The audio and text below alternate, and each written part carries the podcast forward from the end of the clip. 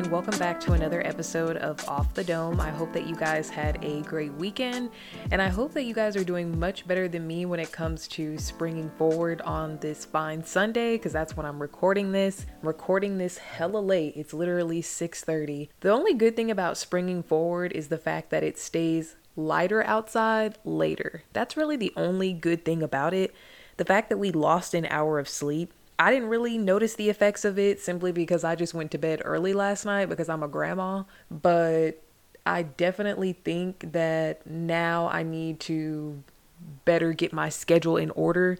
Like my whole schedule, you guys, is about to be in shambles. Like I feel like I'm in shambles. Like although I feel like I was productive this weekend, I still feel like my life is in shambles and let me tell you why. So last week, like I think on Thursday, my job dropped a bombshell on us and we were already aware that we were going to be coming back into the office within the next week or so. So that's fine because I've been kind of living on a hybrid work schedule. So like I go to work a couple of days out of the week and then I get to work from home.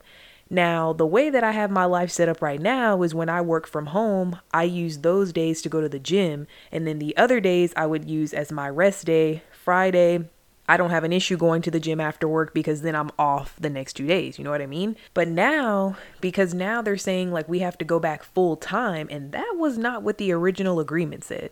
The original agreement said that we only had to come to work at least two days out of the week. So I'm thinking, you know, my life schedule is going to remain somewhat the same, but maybe the days that I actually have to go to work will differ, which is fine. Like two days out of the week is completely fine. Like I like the hybrid schedule. Especially because gas is like $4 a gallon. Like, honey, I am not trying to be going to work five days out of the week spending all this money on gas. Like, you guys, usually to fill up my tank, I usually would pay hmm, probably like anywhere between I don't know, 22 to 26 dollars if that. Like it was always like in the 20 dollar range, 20, 22, 23, something like that. Well, you know, with all this nonsense going on in the world, I noticed that the gas price is slowly creeping up or whatever. Like last week, I got gas and gas was like $32. And I was like, okay, like, quit playing with me. And then yesterday I got gas and I spent $40. So now I have to rearrange my entire budget just to account for the fact that no longer will I be paying a measly 60 to $70 for gas a month. Like gas is going to be like $120 a month. Like what? Oh my god, like I know I'm not the only one pissed about this gas situation. I don't know if you guys saw that TikTok video where the person is at the gas pump and they check the prices. And I don't know if you guys know that song. I think it's like a, a gospel song and it's like an upbeat gospel song. And basically, the person sees the gas prices and all of a sudden you hear the gospel song play in the background. And it's like, I'm walking, I'm walking, I'm walking. I'm walking, I'm walking, I'm walking. And I'm so here for that. Like, I am literally about to get a freaking scooter. Like, oh my gosh. But luckily, the type of car that I have is typically good on gas. So I know like my $40 a month, or not a month, $40 for the to fill up my tank or whatever is a big deal to me but i know people with like suvs and luxury cars that require premium gas at least i don't have to get premium gas if i had to get premium gas like mm mm, i'll be taking the via bus because i'm not fond of paying all this money in gas, but yeah, so now I gotta rearrange my budget. Now I gotta rearrange my life to accommodate the fact that no longer will I be working a hybrid schedule. I'm gonna have to go back to life as we know it as of two years ago. So it's not really about going back to work that's the issue because I've already been back to work since October. I guess the issue is everything is like going back to normal and I don't know how I feel about that. Like I still kind of like wearing my mask and kind of having my own personal space and doing the 6 feet apart thing because prior to the pandemic or whatever, I remember, like, for me, it's a big pet peeve of mine. Like, for example, if I go to the grocery store and I'm in the spice aisle trying to get my garlic, my Tony Chachere's, you know what I mean? And then next thing I know, sis is coming up right next to me. Like, what are the odds that you need to be standing right next to me while I'm trying to get spices? What are the odds that we need the exact same spices in our kitchen? What are the odds? Like, why do you need to be that close to me? Or, like at the gym, I get on a treadmill, somebody decides when there's 10 other treadmills, they're gonna get on the one that's right next to mine. Like, that's the shit that be really blowing me. So, I really have liked this six feet apart, kind of having to be in your own space. Like, I've kind of liked that. Um, just because I don't like people all in my personal space, like people that I don't know at least. So, yeah, I'm going to be getting my schedule together. And literally, it seems like every time I hop on this podcast, I'm telling y'all that my life is not together. And oh, I got to tell you guys this funny story. It's about my laundry because you guys know how last week I was supposed to do my laundry and I didn't end up finishing my laundry by Sunday. So, I did my laundry on Monday of last week. When I got off work, I was like, all right, let's go do this laundry. Enough is enough. I got to do this laundry. So, I go do my laundry. All is well I called my aunt for her birthday because it was her birthday this past Monday. So I decided to call her because in this family, we don't do text messages. We usually do phone calls. Like a text message is so like meh, like it's your birthday. Like birthdays are important to me. I don't know about y'all. So I like people to feel special and feel that I'm thinking about them on their birthday. So I called my aunt for her birthday. We chatted it up. We had a great conversation. And next thing I know, Wednesday comes along and I'm looking in my room, looking at all the clothes that I had washed for Monday, and I'm noticing like I'm coming up short on like several items of clothing. And so I'm trying to like retrace my steps and figure out like where is all this stuff? Like it wasn't in my hamper because i still had laundry to do. It wasn't in my hamper. It wasn't in the the clean basket of clothes. It wasn't on my bed. It wasn't in my dresser. So you guys i realized that wednesday after work at like 4:30 that I left more than half of my laundry in the laundry room. And I told you guys that my apartment complex has a laundry unit on site. So it's not like I left it miles away and basically I would have just been ass out because there's probably no way that that laundry would have still been there had it been any other place. But I was like, okay, there's like a 50 50 chance that this laundry is still in the laundry room because I knew it was in the dryer because it was already clean. But I guess what happened was I had like a lot of gym clothes that I needed to hang up because rarely do I ever put my gym clothes in the dryer because gym clothes are expensive. And if you hang your clothes up,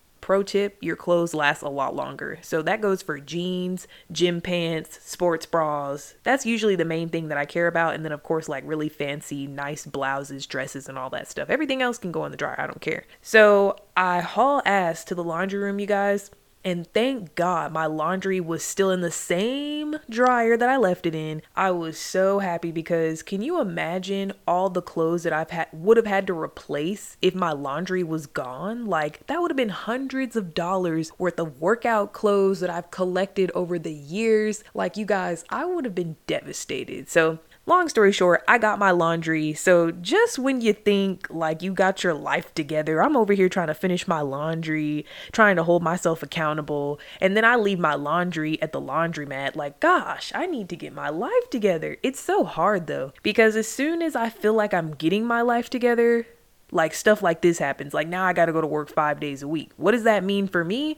You might ask. Well, that means that I need to somewhat get back on a meal prep schedule because when I work from home, I don't really necessarily have to have meals prepared. It definitely makes my life easier, but my meals don't necessarily need to be prepared. I just need to have food in my house so I'm not constantly ordering from Uber Eats and DoorDash. So, that was my biggest thing for my budget starting this month was to limit the amount of times that I was Uber eating, DoorDashing and buying food out in general because that's usually where a lot of my money goes. It doesn't go to shopping, it doesn't go to going out, it doesn't go to makeup, nothing. It goes to eating out. And honestly, when I look at my spending from like the previous months, especially when we first started like the whole lockdown thing from the pandemic, I mean, I remember one month or maybe two months combined, I think I had spent almost $500 on eating out because that's the only thing that I was doing. Hence the reason why I gained 50 pounds. So,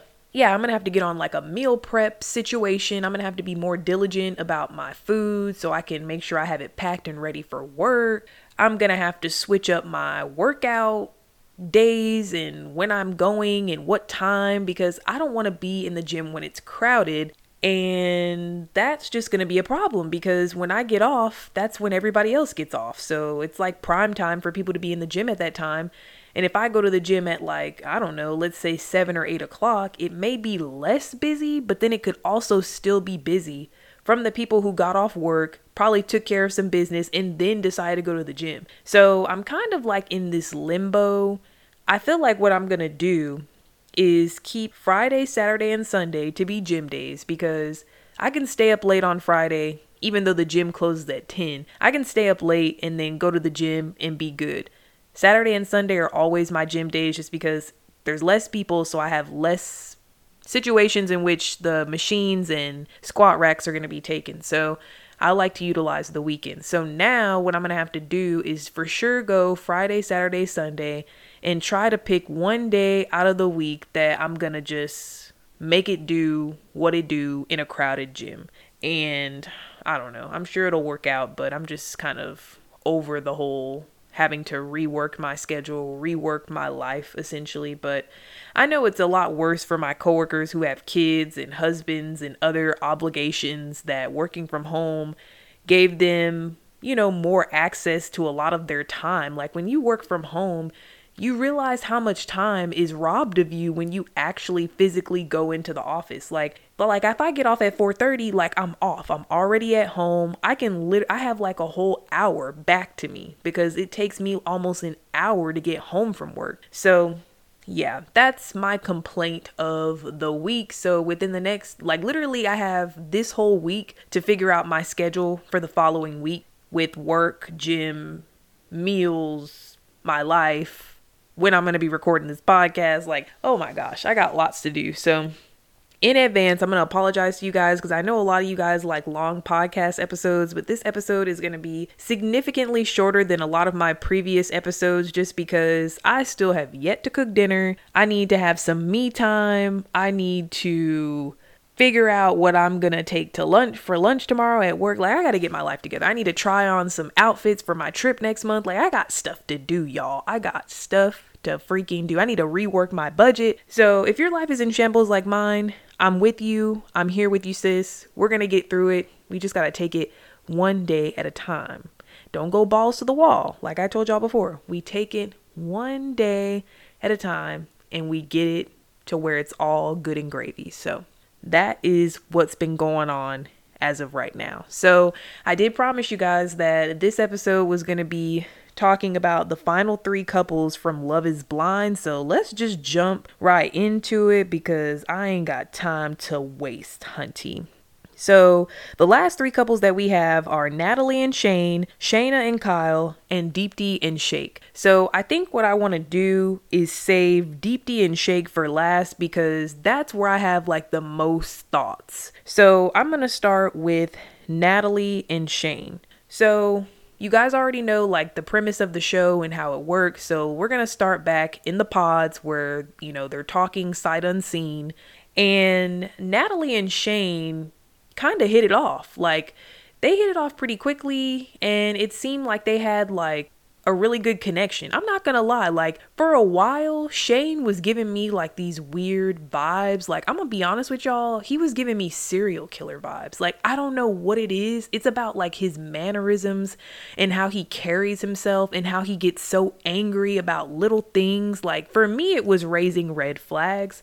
A lot of people on social media have really been coming for him in terms of like how he acted on the show and how he, you know, shows all these red flags and basically the same thing that I was thinking like he looks like he's a serial killer. Some people have been going as far to say that they think he's on drugs, which I think is really rude. You know, I'm not one of those people who if I think something in my head in regards to something that was posted on social media, I'm not one of those people to be in the comment section like battling it out and going back and forth with people arguing over stuff and talking about people's body and their mental health. Like I don't think I don't think that's fair. I think when it comes to social media and life in general, I think constructive criticism is completely fine. Like people probably don't mind honest, realistic feedback that they can actually work with and make changes and do something about. But when you start criticizing like people's body and the way that they look and the way that they talk, like things that they can't change about themselves, either because they don't want to, because it's not going to be an immediate fix, you know, just being cruel to people online, like I just don't agree with that. And I live by the principle that, you know, if you don't have anything nice to say, then don't say it at all. Like you might think it. I think everybody thinks rude thoughts about people, especially based off like a first impression. But I just think that you have to use good judgment and realize that these are real people and you can't just be talking shit about people online. You just can't do it because it's just, it's a negative place social media is. So I just wanted to get that out of the way because I'm not going to you know, I'm going to try my best to kind of keep it to constructive criticism and just based off of what was presented to us on the show. But I'm not going to say, like, I'm going to be honest with y'all. Like I said, I do feel like he gave me serial killer vibes, but it was just more of like how he would act like how he he seemed like he just flips the switch so quickly like one moment he'll be happy and then one moment he'll be super angry and then one moment he'll be like ecstatic and then one moment he'll be like bummed. And it's like his whole demeanor goes from 0 to 100 so quickly that I'm like man like what is this? So that's really my only critique about like his mannerisms but i genuinely did like at some point grow to like shayne because i felt like he was genuine. Like i did feel like he was a genuine person. I felt like he genuinely had a connection with natalie that he genuinely loved her. I really do believe that but i just think that the way that he handled some of their arguments or disagreements i just thought was pretty childish or just very harsh so before I get into kind of them working things out as a couple and trying to match up the emotional connection with the physical connection, I got to talk about everything that happened in the pods. Not everything, but you guys know what I mean. So Natalie was talking to Shayne, but Shayne was also talking to Shaina along with Natalie which is really not that big of a deal. I mean, they're all aware that they're kind of dating each other until they find their perfect match and the other person agrees and then they decide to propose and get married. Like, it's not like they're oblivious to the fact that these people are dating others that live in the house. But I think where Shayne went wrong was, you know, he was developing a connection with Natalie. He was developing a connection with Shaina in my opinion, I felt that his connection with Shaina was a little bit more shallow because you'll notice, like, whenever she's in the pods and they're starting off their conversation when they walk through the door, he's asking her things like, What is she wearing? And it's kind of like off putting, not because he can't ask that question, but it's just like, you know, I guess he's maybe he was trying to create like a mental image of what Shaina looked like because he would even say things like, Oh, that sounds so hot, what you're wearing. Like maybe he was trying to get a feel for what she looked like. But that's not the point of the show. You know what I mean? Like the point of the show is to figure out if love is truly blind, not to figure out, not to undress the person that's across the wall. Like that's not the point of the show. Like you miss you miss the the bus on that one. So I just personally thought that he had a stronger connection with with Natalie. Um, you know, they talked about kind of like their upbringing and I don't really know how much of how much Natalie divulged like her culture to him because she I want to say she is Korean. So, you know, she she mentions that her parents kind of have what would you call it? I guess you would call it like a traditional way of doing certain things, such as getting engaged. So I, I would venture to say that most people would not think that this experiment is a normal way to get engaged. But, you know, different cultures, they have different things that are important to them. And sometimes older generations, no matter what culture they come from, you know they're not as open-minded to social experiment type situations and that's kind of how her parents were in the beginning it looked like but yeah they continue to build their connection and natalie pretty much shows that she's kind of all in for shayne like she and I could be wrong, but I don't really recall her mentioning that she was really interested in anyone else but Shayne. So she kind of like makes him her number one. And I think the thing that really made Shayne a viable option for her is because he is more quirky. He's kind of like a jovial type of person. And I think she felt like he would balance her out in real life. Um, she's definitely one of those people who tends to lean on the side of having like a sarcastic attitude, which there's nothing wrong with that. I love sarcasm. So, you know, they she kind of was like a very sarcastic person. He was very jovial. They had like a like a great humor humorous connection going on between them and it it genuinely seemed like they really liked and cared about each other but i guess where things kind of got sticky is when natalie goes back and tells some of the other ladies in the house that you know shayne has been telling her she is his number one and then of course she's mimicking that same sentiment and you know saying that in her journal he's number one and you know her name is in his journal and all of this stuff sounding like we're like in fifth grade but I get it when you're like dating someone and it's new and it's fresh. It's kind of like you feel like you're a kid again almost because you get that giddy feeling. And I, I would venture to say that people who have been dating and it hasn't been going well, like they miss having that giddy feeling because I definitely miss that sometimes. So, you know, she's sharing her thoughts with the girls, and, you know, Shaina is overhearing her conversation, and Shaina is now aware that Natalie is one of Shayne's top girls, but she also is aware that she has a connection with Shayne. And like I said, Shayne's connection with Shaina kind of seems a little bit more on the surface. It didn't really seem like they got too deep in their conversation. And I'm going to try to stick to one person at a time, guys, but it's kind of like a love triangle almost. So I might be bouncing around. So try to keep up with me if you can.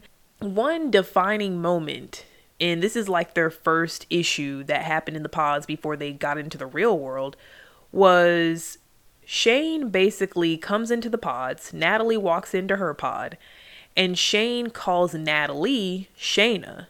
And he basically says, like, I guess it would have been fine, maybe. I mean, I would be pissed off if a guy called me another woman's name. Especially, it's like you can't tell what my voice sounds like because her voice and Shaina's voice sound completely different. And voice is all that you have to go based off of at this point because you don't know what they look like. And I think she probably would have been able to let that situation go had he not said, like, oh, I was hoping it was Shaina. Like, what do you mean you were hoping it was Shaina? Like, it's Natalie. I'm Natalie. I'm not Shaina. So I'm not, like, what do you want me to do? So I think had he just kind of left it at, oh, is this Shaina? I think he could have scooted away with that, but he egged it on and, you know, said that he was hoping it was Shaina. So Natalie, of course, she gets on the defensive and says, you know, I don't have a problem with you dating other women and having other women as like a contender for you, but don't lead me on to believe that we're going to do all these things and we're going to go to this restaurant and travel here and go work out together. Like basically he was kind of leading her to believe that he wanted to plan a future with her. So he was telling her all these things, but she doesn't really know what his relationship stands like with Shaina. So she was just making it clear that she just didn't appreciate like being led on. She was just like, just let me know up front what it is. So then Shayne, of course, gets so like freaking upset with her. And this is when I kind of thought it was a red flag. Like, instead of trying to like reason with her and level with her, I just felt like he kind of took it to the extreme and just got super upset, upset and was just like, well, you know, why are you making it such a big deal? Like, it's not that big of a deal. We're here to date everybody. And it's like, yeah, but that's just a cop out. Obviously, we're here to date everybody. But at some point, we start narrowing down our selections and you're leading me on to believe that we're going to be doing all of these things outside of this. So don't make these false promises and false hopes for me if you don't even have me as your number one. And it's a possibility that I won't even end up with you at the end of this. Like, that's a fair point. That is a fair point. Like, don't lead me on. Like, that's one thing that I really hate. Like, don't lead me on. Like, don't feed me false narratives just so I can, just so you can keep my attention. Like, no, no, no, no. Like, be upfront, be real, be real about it. Be 100, keep it gangster. But some people don't want to do that, and that's fine with them, but that's not what I want to be a part of. So, obviously, you know, Natalie's upset. She kind of walks away from the situation and she's vis- like visibly upset. The girls ask her if she's okay. She says no, but she doesn't really go into it. And then so that that kind of encompasses their pod situation. So let me just briefly touch on the situation with Shaina and Kyle because it then feeds into Shaina and Shayne. So we covered a little bit of Shayne and Natalie. So we're moving on to the next couple. This is couple two out of three, y'all. So Shaina, she kind of made her debut on the show that, you know, she's a Christian woman. She wants a husband of faith. That's completely fine. That is completely fine. I don't think there's anything wrong with that. But the problem was the person that she was kind of feeling outside of Shayne, his name was Kyle. But Kyle was an atheist, and he made that very clear. Just as much as she made it clear that she was a Christian and that she believed in God and that she wanted a husband of faith, someone to lead her, you know, that whole thing. Completely understand. Well, she went wrong because, you know, they had like a little debate back and forth in the pods talking about I guess Kyle was saying that his mother was a Christian, and he was saying that he would respect Shaina's decision to continue with her faith if they were to get married. But he was, you know, trying to propose like the whole Big Bang Theory instead of God creating the world and, you know, that whole thing. And he basically said he would support her decision to you know maintain her faith within the the relationship. Like he would respect her and he kind of wanted the same in return. And she kind of felt like and rightfully so she knew that that wasn't going to work. The longevity of that situation wasn't going to work because i there is a thing called being unequally yoked and that's something that they preach heavily in the christian church. Non-denominational churches that i've been to that's just something that they preach heavily so basically, it means that you need to be with someone of the same faith as you, or you need to be with someone. I think it truly means being with someone of the same faith. Some people go as far to say that it means just being with someone that has the same morals and values, but just because someone has the same morals and values as you doesn't mean that they practice the same religion or worship the same God, which, um, let me just say, I don't have a problem with who anybody worships, that is not my business. That is your business. So I just want to preface that. But yeah, I just think that Shaina had the right idea to think that it probably wouldn't work out between them because she wanted a godly man. And I think that there's nothing wrong with setting your standards and setting your boundaries and letting someone that you're dating know up front like these are things that you won't compromise on. And then it's up to that person to realize, okay, like that's not something that I also want to compromise on. So, you know, maybe we should just be friends. I think it would have just been as simple as that. But maybe the pressure to actually move forward with the experiment is the reason why Shaina decided to accept his proposal, knowing that they don't practice the same faith. Like knowing that Kyle is an atheist and knowing that she wasn't going to compromise on that and that her faith is is a big part of her life. And I didn't really understand that outside of maybe wanting to genuinely try to move through the experiment. Actually, you know what, you guys, I take that back. During the reunion, she does clear it up and say that, you know, in the past, she had dated Christian men and it didn't work out with them. So, you know, she's thinking, oh, I'm dating a Christian man. I'm a Christian woman. So this is an equally yoked situation that still didn't work out. So maybe I should branch out and maybe date an atheist because maybe it'll work out better.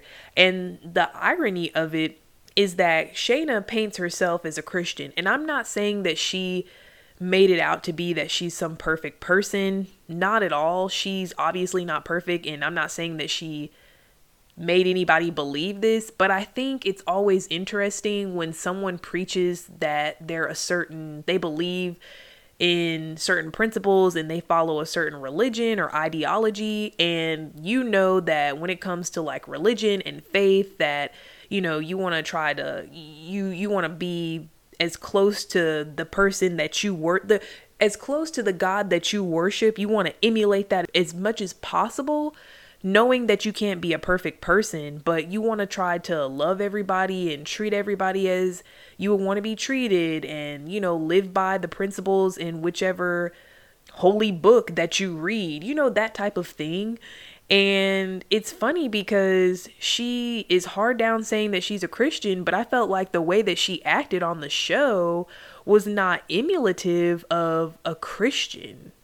And I'm also going to say this, you guys. That's the reason why I don't consider myself really to be a Christian. I definitely believe in God and I believe in prayer and I pray and all of that stuff. But I feel like sometimes you have to be careful about what you're putting out there because obviously people are going to judge her for the way that she acted because she's claiming that she's a Christian and some people think, "Oh, well, you're a Christian, so you need to be doing you need to be living XYZ way. Like you don't you you don't want to be a rude person if you're a Christian like that type of thing, which isn't realistic. Like, you know, no Christian is perfect, just like no atheist is perfect. But I just find it, I just always find it interesting that it's always the people who are so gung ho about their faith and their religion are the ones that sometimes come across as the shittiest people. And I think that's what really got me with her. And she cleared it up on a couple of podcasts. And, you know, some of the podcasts I heard her on, I guess it would give you more empathy for her. And then I feel like when you try to hold people accountable when they've told you that their faith is so important and then they acted like an ass on reality TV, then I feel like it's a cop out to then say, well, I'm not a perfect person. Well, obviously, you're not a perfect person, but you need to hold yourself accountable for the things that you did on national television unprovoked. Let's not forget about that. Like, everything that she did on that show made no sense to me. First thing, you accepted a proposal from a guy who was an atheist and you knew that wasn't going to work. That was mistake number one. Mistake number two is she even admits that she had a better connection with Shayne, but she still ends up accepting the proposal from Kyle, knowing that two things were not going to work out. One, she didn't have a strong connection with him. That's problem number one. Problem number two, they don't practice the same faith.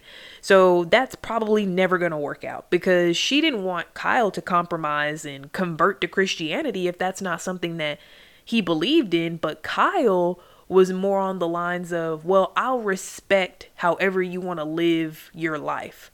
But I think that that's kind of a slippery slope because at the end of the day, when you get married, you become one and you have your union. And so she wants a husband that's going to lead and guide her and you don't believe in anything. So how where where are you going to be taking her to? Where are you going to be leading and guiding her to? It's not going to be that of the Lord. And I'm not saying this to shit on Kyle, but I'm just saying like it's not going to be what she wants out of her husband. So I think he should have just taken that and just been like, "Okay, like you're not the woman for me." And that is fine. There's nothing wrong with that. But both of them, I guess, tried to be optimists and decided that they were gonna do the whole proposal thing. And long story short, with them, like it, it didn't end up working out. And I just felt like Shaina's behavior was just very interesting. Like she says, and I have so many opinions on this that I can't cover in this one podcast, but a lot of people nowadays that are Christians say like they're Christian but they're very sexual beings. And I battle with that a lot because I don't know exactly how that whole thing works because I'm still trying to figure it out with my own self. You know what I mean? Like, waiting to have sex until you get married, even though I haven't done that, but I'm thinking like, okay, when my next partner comes around, is that a standard that I'm going to try to uphold this time around because every other time it's failed when I didn't honor that. I'm trying to figure out how I'm going to make that work with whenever my next relationship, if my next relationship comes in this lifetime. So I have like really like I just don't understand I don't understand sometimes the way people act when it comes to Christianity and sex. Because, you know, okay, so you're a Christian.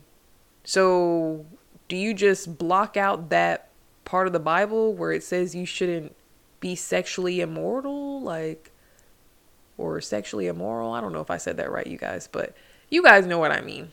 Like, are you blocking that part of the Bible out to fit your own narrative?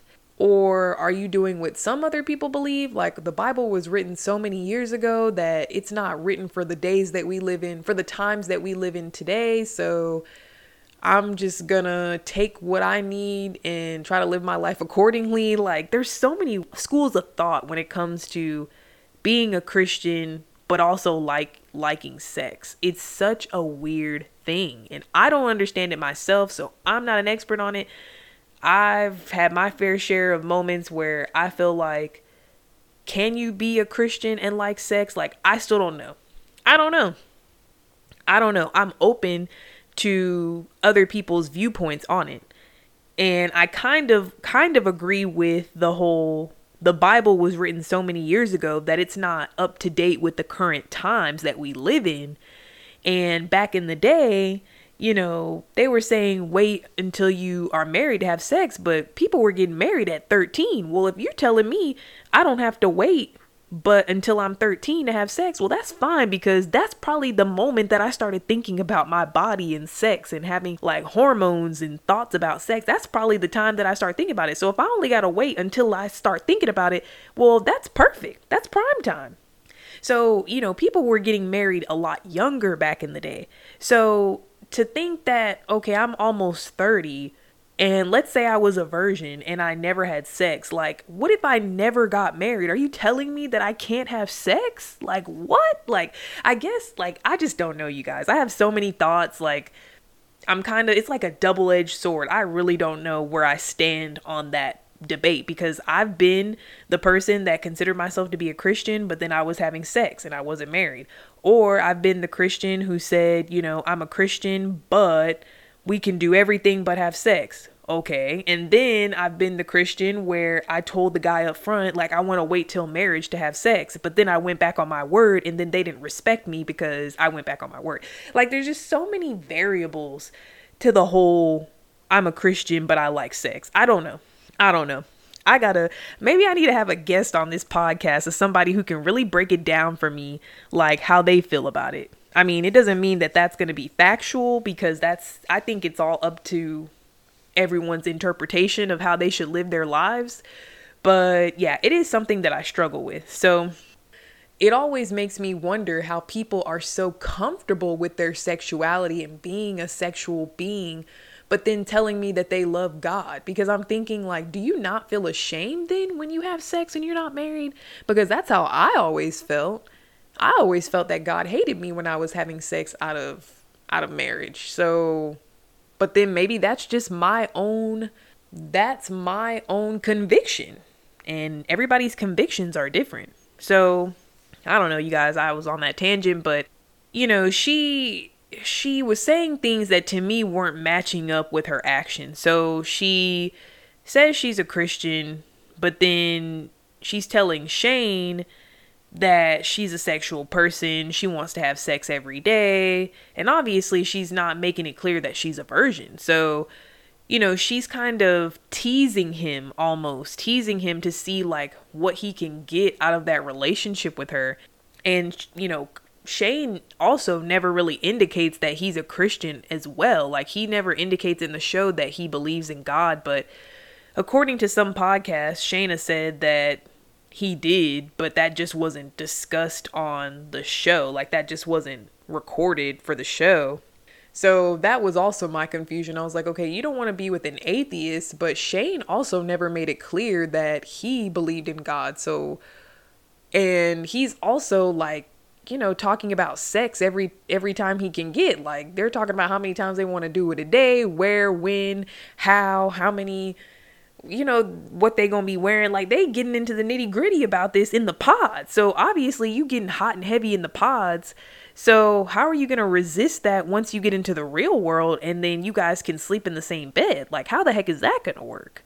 And i think you know, there's a lot to say about someone who says they're a Christian, but then they're also a tease because I've also been in that situation. And you guys, I feel like I can only critique this because I've literally done exactly what Shaina has done in terms of her being a sexual person but believing in God. So that's the only reason why I'm critiquing it because I feel like I have also done that and now I've done it so many times that because I'm not in a relationship, I'm having to like reevaluate how I feel about sex and the value of it in a relationship before marriage and why is it necessary and I'm trying to figure that out. So I don't know yet.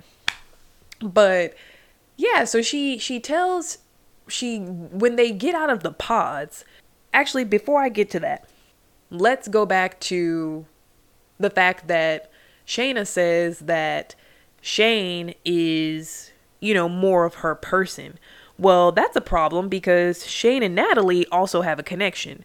So after the fact, Shaina has already accepted Kyle's proposal. She goes back to Shayne in the pods and says, like, I accepted this proposal, but I feel like that was a mistake and you know i thought we had a connection and i really wanted it to be you and then shayne is kind of confused and is like why would you wait until now? Like why would you do that? Like why would you do this to me?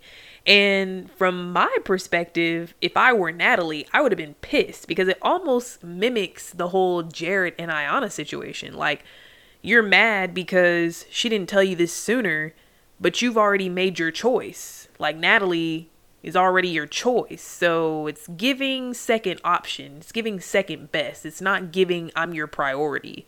But anyways, so that's the whole situation as far as they go in the pods. I'm going to try to wrap this up because we got one more couple to cover and then we'll be done with Love is Blind. I'm only chiming off of some of the things that were covered in the reunion. I'm not going to have a whole separate episode for the reunion because I think once I cover this last couple, it's going to wrap it all up into a pretty little box for you guys. So they finally leave the pods. Natalie accepts Shayne's proposal. And, you know, so then they go to Mexico and they're trying to see like how this is going to work in the real world. Well, everything seems to be going pretty well for Shayne and Natalie for the most part. Like they seem like they're getting along well. They when they met up and saw each other for the first time, they were excited. They were both attracted to each other. Like they didn't seem awkward. It seemed very natural. They had a natural banter, a natural chemistry you know, they started to run into problems in Mexico because Shayne's love language is clearly lo- words of affirmation. And Natalie kind of looked at it on his part as like fishing for compliments and he wanted her to like parade their relationship around and brag about their relationship and she kind of didn't understand why he she needed to do that. If they both knew the relationship was good why does she need to brag about it? Well his love language is words of affirmation and obviously, that's not Natalie's love language. So they probably should have discussed that in the pods because that's really important in you know terms of making a lasting relationship is knowing what that person how that person likes to be loved and what is what are the ways in which that person actually feels the most loved because if his love language is words of affirmation, but she's trying to show love to him by doing acts of service. Well, he's never going to feel like she actually is showing love to him because she he's she's not doing it in a way that is conducive to making him feel loved. So that's a very important conversation. I would highly recommend you guys reading the five love languages because it's it's a great thing to to know um, or taking like a quiz, a couples quiz like that, because that's good. In, that's good intel for your relationship. I personally think. So she realizes, you know, how much more attention he needs when it comes to words and affection. And she's really not like that. And, you know, they try to get to the bottom of it and try to explain their points of view. You know, Shayne kind of feels like you know, Natalie's a jerk sometimes. The way she jokes with him, he doesn't really find it funny. She just thinks that she's joking and being sarcastic, but he's not really understanding that. And so they're going through the growing pains of building that relationship. Physical connection seems to be completely fine with them, according to, you know, how they described it on the show. And then when it comes to Sh- Kyle and Shaina, their first day in Mexico, Shaina tells Kyle, like, I don't want to sleep in the same room as you. But why is that the case when you were over here telling Shayne how many times a day you want to have sex and telling him what you were wearing and saying that you're a sexual person? Now, how come on Kyle's in, now you can't sleep in the same room with him. Even if you guys don't sleep on the same bed, like you gotta completely leave. And the way that the show edits it, it looks like she's doing it because of her faith. That's the way, like, it's a boundary that she set because of her faith. But then later she talks about on a podcast that that's actually not really the reason why she did it. I don't even remember what the reason was. It wasn't good enough for me. So I, I don't even know. Y'all would have to listen to Nick Viall's podcast, the Viall Files, and then you'll get the tea on that because her and Deepti were on that podcast and it was informative. So if you guys want to check that out, it's Nick Viall's Viall Files. He, he was a ex bachelor from the franchise and he has a podcast and it's pretty good. He has some hot takes that he does. So Shaina just explains that, you know, there was more to the story than what was actually shown and produced for the show. And of course, to the viewers, it just looks like she just up and leaves, and we're led to believe that she's doing that because of her faith. Well, it turns out that that's not the case. But if we're just basing it off of how she said she was a Christian, well, you're a sexual being, but you can't sleep in the same room with Homeboy. Like, that's not making any freaking sense, Shaina. Like, that's not making sense. And and then the next day, like she's just gone. She's gone. She leaves the beach and she's gone. And then we don't really find out the ins and out of their relationship until a couple of episodes later. With Shayne and Natalie, they're working through just the growing pains of building their relationship. You know, they had a blow up argument just about like their differences and opinions. Long story short, I personally think that Natalie and Shane were very compatible, at least the way that it came across in the pods.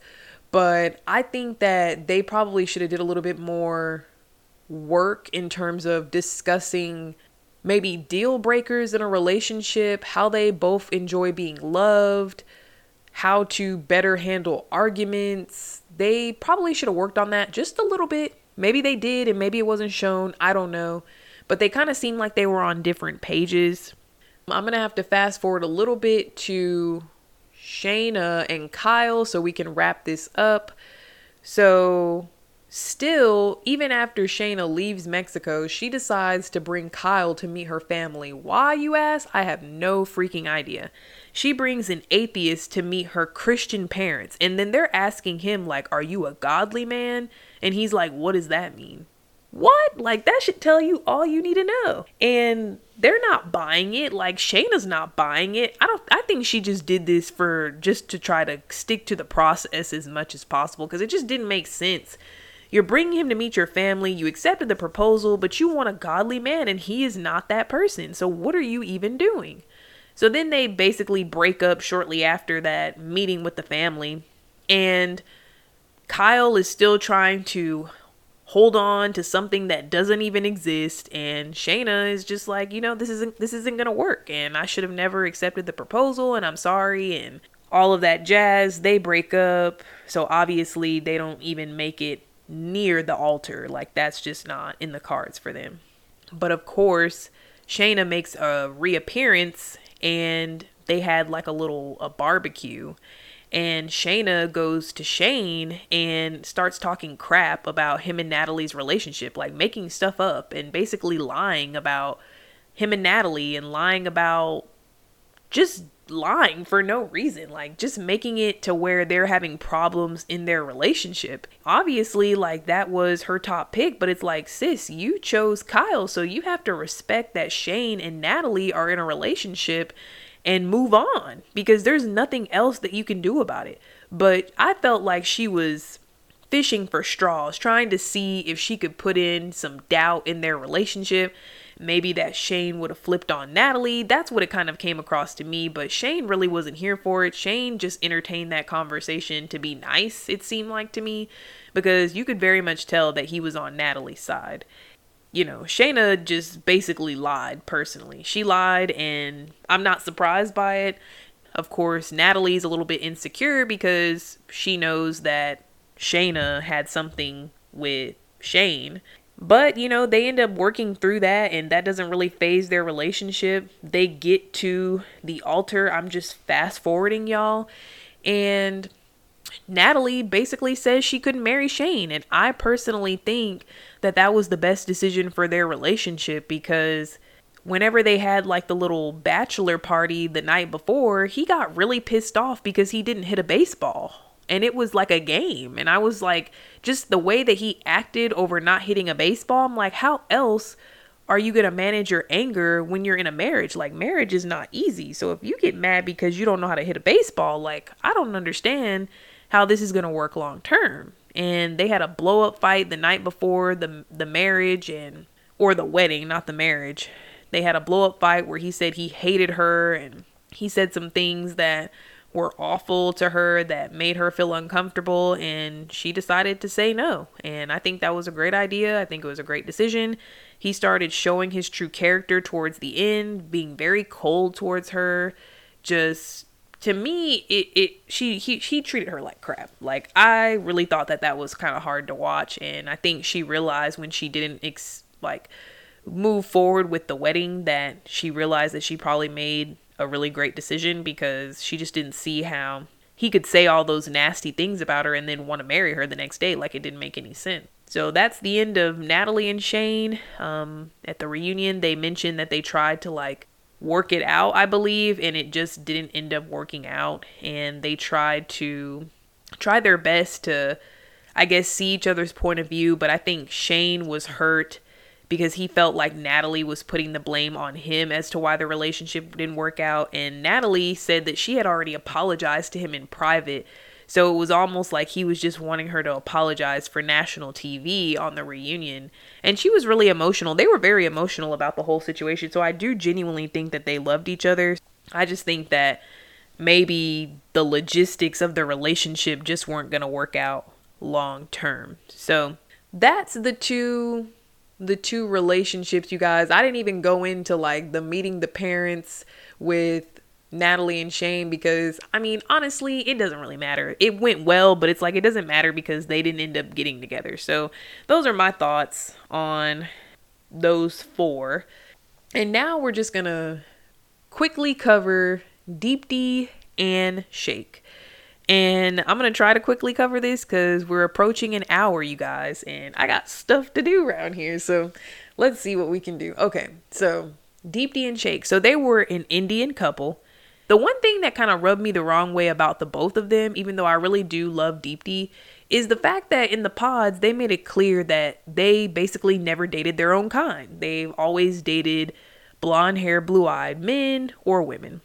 And when I hear that, I just kind of don't understand because that's a very that's a similar sentiment that is said in the black community when it comes to black men and how black men don't date black women and I don't understand that because your mother is a black woman, your sister is a black woman. So why don't you date black women? And it's the same thing about them being Indian. It's like your whole family is Indian. How come you don't want to date your own kind? Like, I don't find anything wrong with in a, being in an interracial relationship, but I never understand why that's not somebody's first choice. I don't understand that. I personally don't get it. But, you know, they both bonded on the fact that they were never accustomed to dating Indian people you know, obviously in the pods, it comes across that Shake is very superficial. He's asking Deepti if he could like carry her on his shoulders at a concert, basically trying to figure out her size. And then, of course, that rubs her the wrong way because she even mentions that she was overweight and she lost a lot of weight. Obviously, it's like you're not following through with how this experiment even works because you're talking about physical appearance and the reason why I'm behind these four walls is so that we don't we bypass physical appearance and keep it strictly to getting to know each other as individuals. And he's so superficial. And I actually tried to give Shake a chance because there were moments where it seemed like he was working towards building their relationship. But bottom line, Shake's whole issue with Deepti was the fact that he didn't have this animalistic attraction to her phys- physically. Like the intimacy wasn't there with them because he looked at Deepti as if she was his aunt. And Deepti is a very beautiful woman. And that's not to say that you're going to be attracted to everybody. Like beauty is in the eye of the, of the beholder. But I think that I don't understand his whole sentiment about Deepti was basically the perfect woman for him, but the only thing that was missing was the animalistic attraction. Basically, his lack of desire to want to sleep with her. And it makes me wonder like sex I definitely think is important. Intimacy is important in a relationship, but does it override everything else in a relationship? Like if Deepti is caring, if she's thoughtful, if she cares about your mental health, if she checks in on you, if she makes you laugh, if she she's your best friend, if you can bounce ideas off of her, if she, you know, has your best interests at heart, if she's just a beautiful human, wouldn't that override all of that other stuff that I personally believe you could possibly teach that person? Like, obviously, like, she can't teach him to be sexually attracted to her. Like if he if he's just not attracted to her, then he's just not attracted to her. And I think it would have been fine if he would have just said that and that was the end of it. But this dude beat in everybody's mind, all of the viewers, all of the castmates who knew about this, that he just did not find her attractive.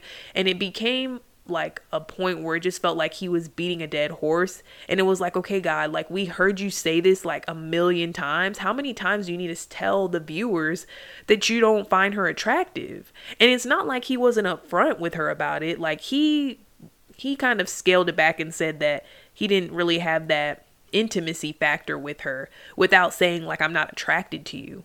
But even Shayne tried to give him some tips like play some Boyz II Men music and set the scene and have sex with your with your fiance man. Like just try it. Like you haven't even given it a chance. You don't even know. It could be the best sex you've ever had in your life but I just think that he wasn't willing to take his advice because he genuinely just wasn't attracted to her. And it was just very like hard to hear him say all those things about her because it's like I, I how how much do you need to tell somebody that you don't find them attractive? Like I feel like you tell them once and then if you don't want to be with them because you're that shallow, well then just let them go. Let them explore other relationships in the pods. But you asked her to marry you and then all you do is talk shit about her on the whole season and it's see and, and then it's so weird because when you watch them it looks like they're genuinely building a connection it looks like they're really making those strides to get there but then his words and his actions aren't matching up. And then there's this infamous scene when they're in mexico and they're in the pool together and Deepti is like trying to you know be cute and sweet with Shake and say like oh like you know, I want to have babies and our babies would be so smart and intelligent and we should just get married now. And Shake's face is looking like, oh my God, like what? And maybe that was more of like a commitment thing than it was about her physical appearance.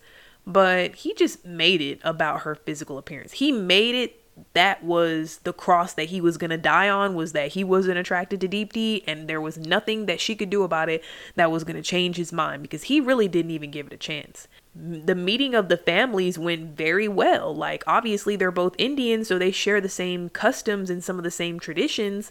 And so it's kind of like he was already a part of the family, and vice versa with her. Like, they they each enjoyed each other's families and essentially were willing to give their blessing. But whenever Shake brought this animalistic attraction scenario to his mom, his mom basically says like, you know, I'm with Deepti. Like if you if you don't value her for what she brings to the table, for who she is, I didn't really want to say what brings to the table. I hate that term, but if you don't value what who she truly is as a person, she's a beautiful person inside and out. If you don't value that, well then let her find somebody who will. Like if that's not something that you're willing to do, stop stringing her along and let her find the best that she has yet to discover at this point.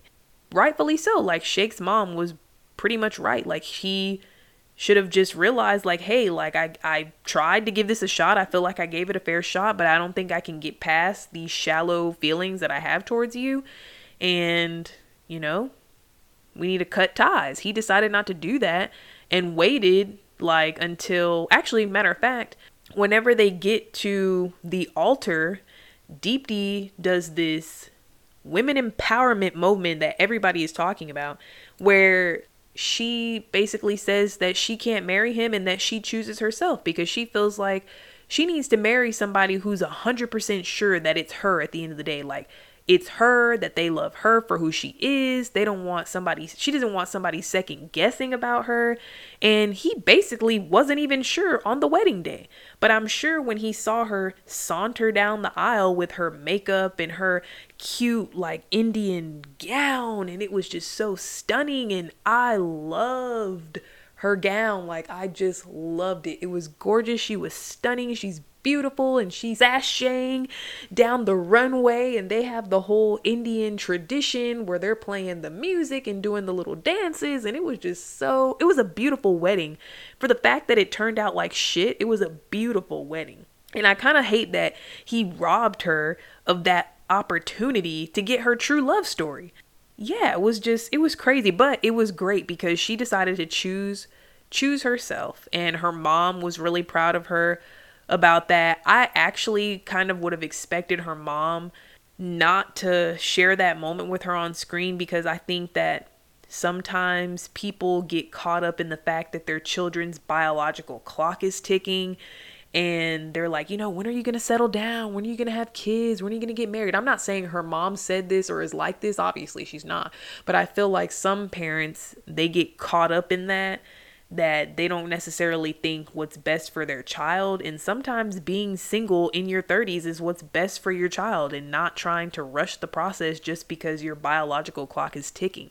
So I really enjoyed that moment that Deepti shared with her mom, where her mom was just so proud of her for choosing herself. And, you know, it was just a, it was a great, it was a great moment for women to realize, like, you know, you're the prize at the end of the day. Deepti was the prize. Shake is a freaking loser and his his comments were just absurd especially you could you saw his true character at the wedding because they keep showing clips of him where you could tell his ego is really shot but he's just being so like crass about it. Like he's kind of like i don't even remember what he said y'all but he was just being so crass and not didn't even go after her and like apologize, just kind of tried to play it off like he really didn't give a crap.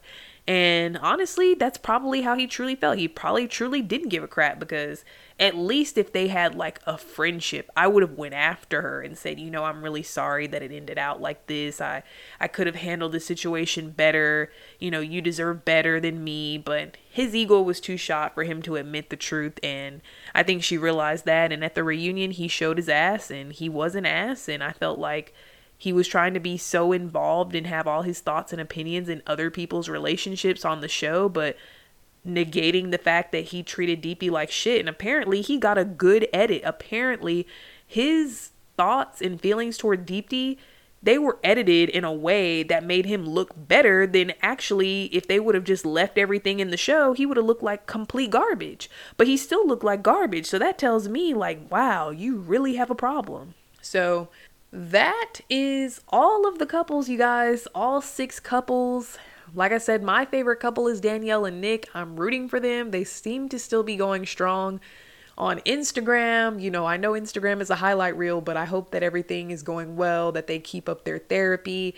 Iyanna and Jarrette met Cameron and Lauren from season one of Love is Blind. So I hope everything continues to go well with them. And yeah, I think on the reunion, I don't know if, yeah, it was on the reunion that Kyle actually said, like, he was pissed at Shake because he was like, man, I could have married Deepti.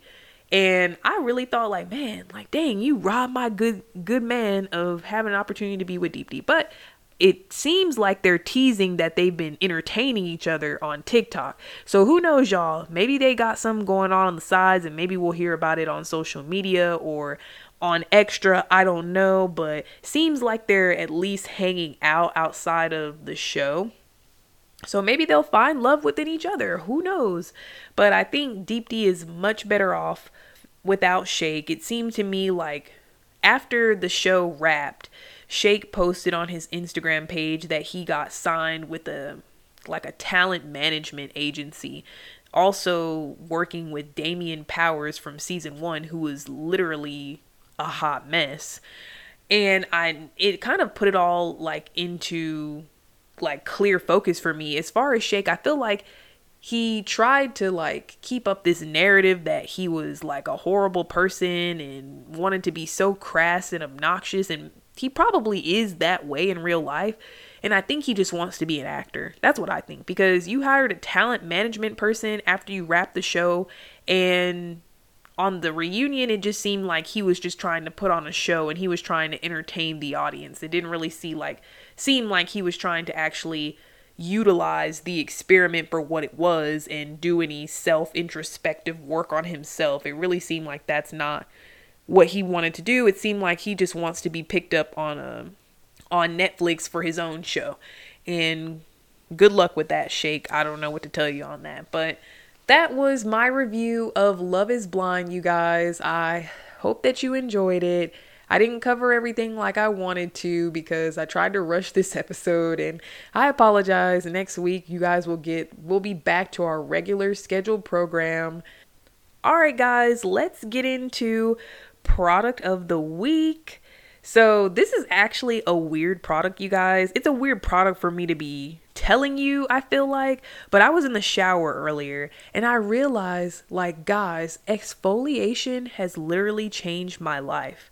Like, I used to exfoliate, but I used to use what's that exfoliator like that physical exfoliator that comes in the little tub that has all the scents that you can get at target i don't know what it is but it's like a it's the exfoliation scrub that is really popular, but it's actually not good for you because of the chemicals that are used in it and it's definitely not good for your lady area. And if you're getting waxed, you definitely want to be exfoliating that area so you can prevent ingrown hairs and just keeping the skin nice and smooth. So, I am going to be putting y'all on game. This is the EcoTools bath and shower gloves. So, it's basically a set of gloves that have the exfoliation material so you don't actually need a physical exfoliant. You just need the gloves and you can use your regular body wash, or I guess you could just do it on wet skin. Maybe you don't even need the body wash. I just use my body wash, but ever since I switched to just using the gloves as opposed to like a loofah, like guys, my skin is so freaking smooth. And because I get waxed, like, you know, I get Brazilian and underarm waxes now, like it just truly makes a difference. Like my skin is so smooth. I hardly ever get ingrown hairs. And if I do, like I have another trick that I can share with y'all later about that. But the exfoliation gloves have really changed my life life. It's like what I look forward to after a long day, get in the shower, get my exfoliation glove or my mitt and go to town, get exfoliated. Like I just feel so much better after exfoliating. So I'm glad my wax specialist put me on game and told me to get rid of those loofahs because the thing about the loofahs is they actually collect bacteria. And if you think about it, like it makes sense. And I don't know why I never thought about this, but with the loofahs, they never completely dry because it's not like it's like fabric that can dry. If you wring it out you let it air dry like your washcloths or whatever. Like it's a loofah. It doesn't that material isn't going to dry. So it's just sitting wet in water. And you know moisture harbors a lot of bacteria. And so to think that you're like washing all your lady parts with that like that's just not going to work out. So I completely ditched the loofah and I switched to some exfoliating gloves. And honestly, I've been using the exfoliating glove like every single day. I don't know if you're supposed to exfoliate every single day, but that's what I've been doing. I don't recommend that for y'all if that's not what you're supposed to be doing, but take it with a grain of salt. But get you some exfoliating gloves. This is from EcoTools, like I said. Usually you can pick up EcoTools products at Target and you could probably get it Amazon, Walmart, you know all the all the normal department stores that sell skin and body care products. So, I hope that you guys enjoyed this episode this week. Definitely give me a like, share your thoughts and comments on the Instagram page at off the dome podcast underscore. Of course, you can also follow me on the Instagram page I would love to hear your feedback. Leave me a five star review, subscribe to the podcast channel, and then, of course, share the podcast with anybody that you feel wants to hear my shenanigans every week.